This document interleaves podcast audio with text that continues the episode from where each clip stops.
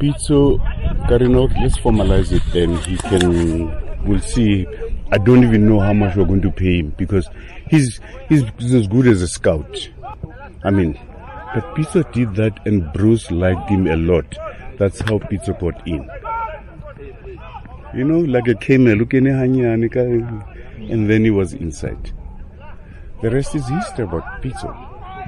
Then, then he, that's how he started. His contribution was amazing because I go, those days I used to go to the uh, training session, go to the uh, dressing room and whatever, and I would hear him, you know, but he was not sitting on the bench. But his contribution was, was immensely. And Thomas was then still a player, you remember, he was a player captain, you know.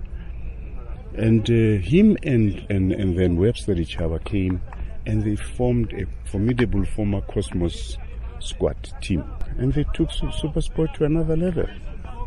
That's what I like about Pitso. That's how he, came, he became the coach. And, and not only that, but when he was inside, he would, when Bruce was doing his drinking and whatever, he'd spot fit in and, and help with coaching.